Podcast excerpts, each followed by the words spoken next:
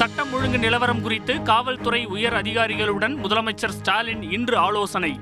கொலை குற்றங்களை தடுக்க உரிய நடவடிக்கை எடுக்க வேண்டும் என வலியுறுத்தல். கொரோனா தடுப்பு நடவடிக்கைக்கு தயாராக இருப்பதை உறுதிப்படுத்த வேண்டும்.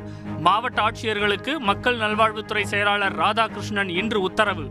மக்கள் அச்சப்பட தேவையில்லை என அமைச்சர் மா. சுப்பிரமணியன் வேண்டுகோள்.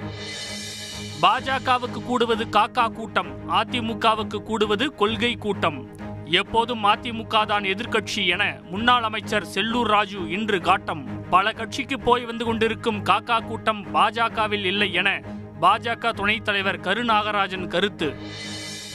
சிதம்பரம் நடராஜர் கோயிலை அறநிலையத்துறை கட்டுப்பாட்டில் கொண்டு வரும் திட்டம் இல்லை. அறநிலையத்துறை அமைச்சர் சேகர் பாபு இன்று உறுதி.